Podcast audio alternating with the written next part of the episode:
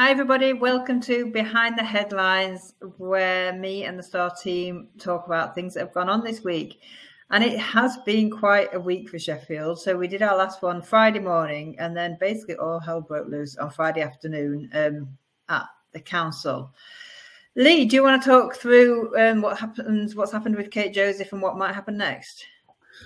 Yeah, well, she's the chief exec of the council. She basically admitted attending a a leaving drinks party um, down in London before she took on a, a new role in Sheffield. Um, so yeah, that broke late on Friday uh, evening.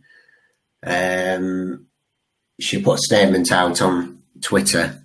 Um, that's just led to a lot of people having a lot of debate on on that as to whether or not she can carry on in her position uh, leading Sheffield Council or not.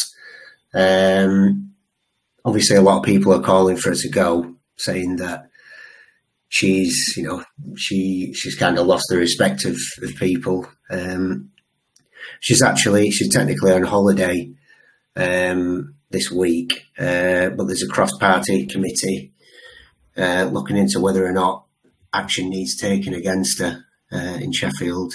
Um, she's due back on Monday, so we'll have to see what happens there. Uh, we've had a lot of letter writers about this actually this week.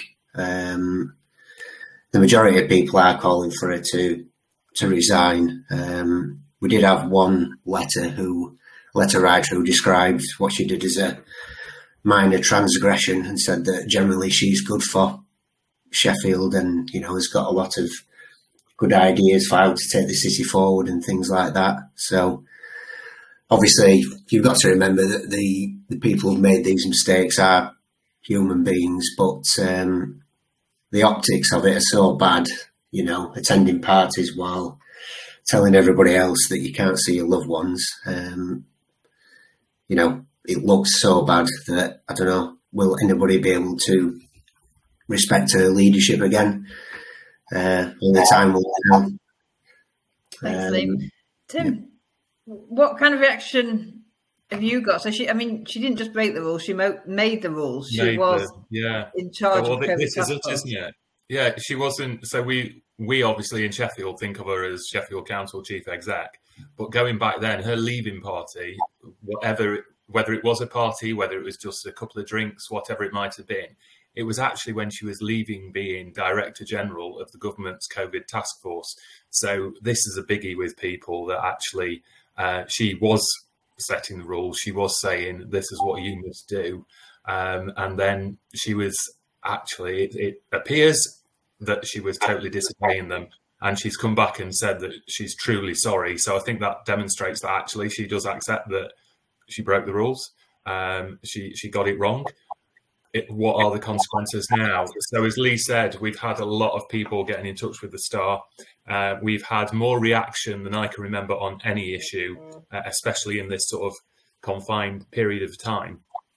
I think the, the last thing that, that got people um, annoyed was the uh, Roy Chubby Brown debacle, but um, Kate Josephs has uh, definitely beaten that. We've uh, in print we've had two uh, double page spreads of letters with people on the whole saying, yeah, she must go. Kate, Boris, they put in the same same bag and told actually we should go, they should go. Um, and then there were a couple of people who have actually had dealings with Kate and respect her as a person, as in doing the job as chief exec for the council.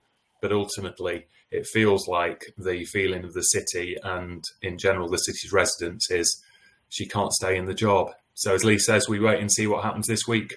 Wait and see um, what Terry Fox has to say, what the council has to say, and whether uh, things will have changed by this time next week.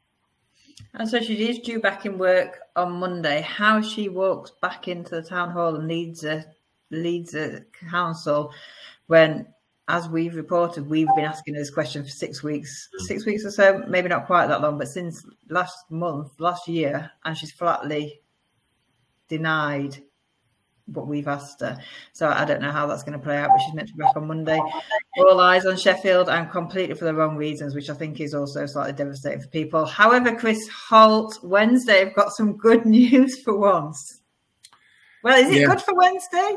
Good for Wednesday fans. Good for it's good for good for Wednesday fans. I'm not sure how the the chairman will will take to it, but um, that all depends on what his um, what his feelings are and what his what his future plans are for the stadium. You know, we, we we broke the news this morning that um, Hillsborough has been named as a has been officially recognised as an asset of community value, which um, basically secures Hillsborough as it is for at least the next five years, and and from what I can gather, um, further beyond that as well. It, it, these kind of things only can only last for five years and, until they have to be renewed. But we're led to believe that that's basically just a box ticking exercise as as time goes on. So the future of the ground has been secured. This all came about because um, last year um, the chairman, Dejphon uh, Chansiri, basically sold the sold the ground to himself as a way of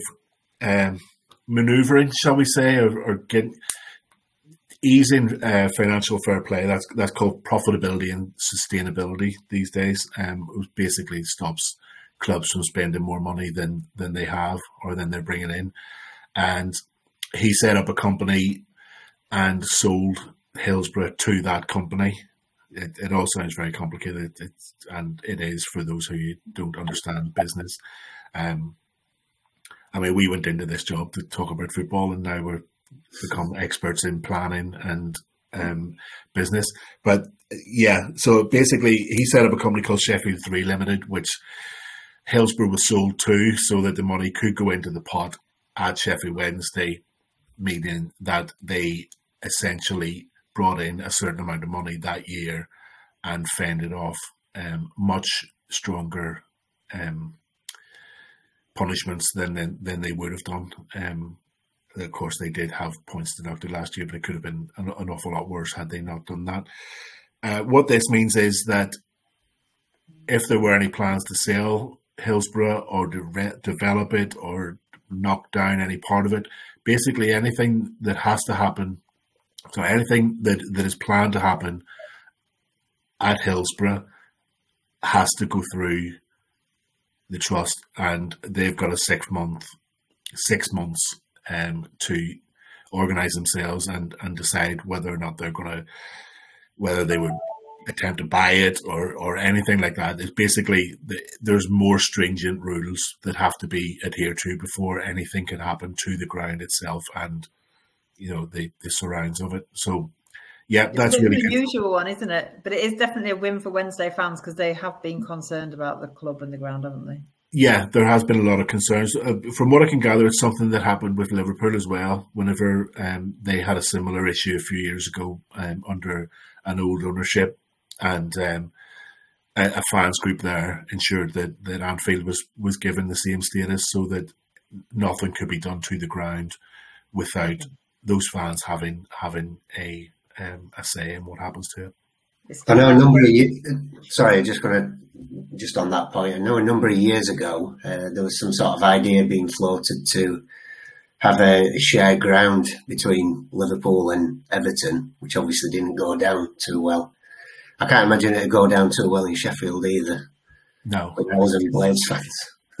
no. Yeah, should we should we nip over to Bramall Lane while we're talking, Chris? What have you got from what's the Top yeah, the the biggest news this week happened earlier in the week. They they lost their goalkeeper to Aston Villa. Um, nobody really shed any tears, if we're honest. Robin Olsen came in uh, with a really good reputation. He's a Sweden international goalkeeper, but just hasn't done it at United for one reason or another. And so when Aston Villa came over and said, "We'll take you on as our backup," he was very quickly out the door and. Um, like I said, nobody was really bothered. He hasn't been particularly good, but what it does do is focus the minds in the transfer front for United. They had been looking for a defender to bolster their squad, but now they're having to look for a goalkeeper as well because as things stand, they have Wes Foderingham, who started the season as the number two, who's currently playing regularly as the, as the number one, and Jake Eastwood, who has very little experience at this level. So they need a goalkeeper to come in. Whether or not they do, they bring in a backup to Foderingham or they bring in a number one. We shall wait and see. But um, obviously, it's a it's an area that they have to sort out now, and they one that they probably weren't expecting to have to do. Yeah, indeed. Okay, Claire, on the breaking news this week, away from politics. So you've had a good story, well, an interesting story about somebody who was already behind bars and has made the situation much worse for himself in prison. Can you tell us a bit about that one? That's right, yes. So there's um, a teenager from Sheffield, Emma Wiley. He was 16 when he stabbed a young man called Lewis Bagshaw to death. Uh, Lewis was a, a dad of one. Um, he stabbed him to death on the, the Southey estate. Um, he was jailed for that, um, locked up for life. And it's now emerged this week that just two months after he was um, sentenced to life and ordered to serve 16 years behind bars, he's actually stabbed a prison officer. He's um, he, he made some kind of a, a weapon while behind bars and he um, stabbed him in his forehead, held it to the prison officer's throat. So Emma Wiley has found himself back at court again this week and he's been sentenced to an extra 32 months to serve on, on top of the 16 years he's already got. So a bit of extra time for him to uh, think about his actions. Absolutely. I think some might say it's actually not that longer time, is it? I think there's always a lot of discussion around sentencing, but we haven't got time for that today. Um, we will leave it there, and no doubt lots more will happen like it did last week. There'll be lots more to talk about next week. Thanks, everybody. See you soon.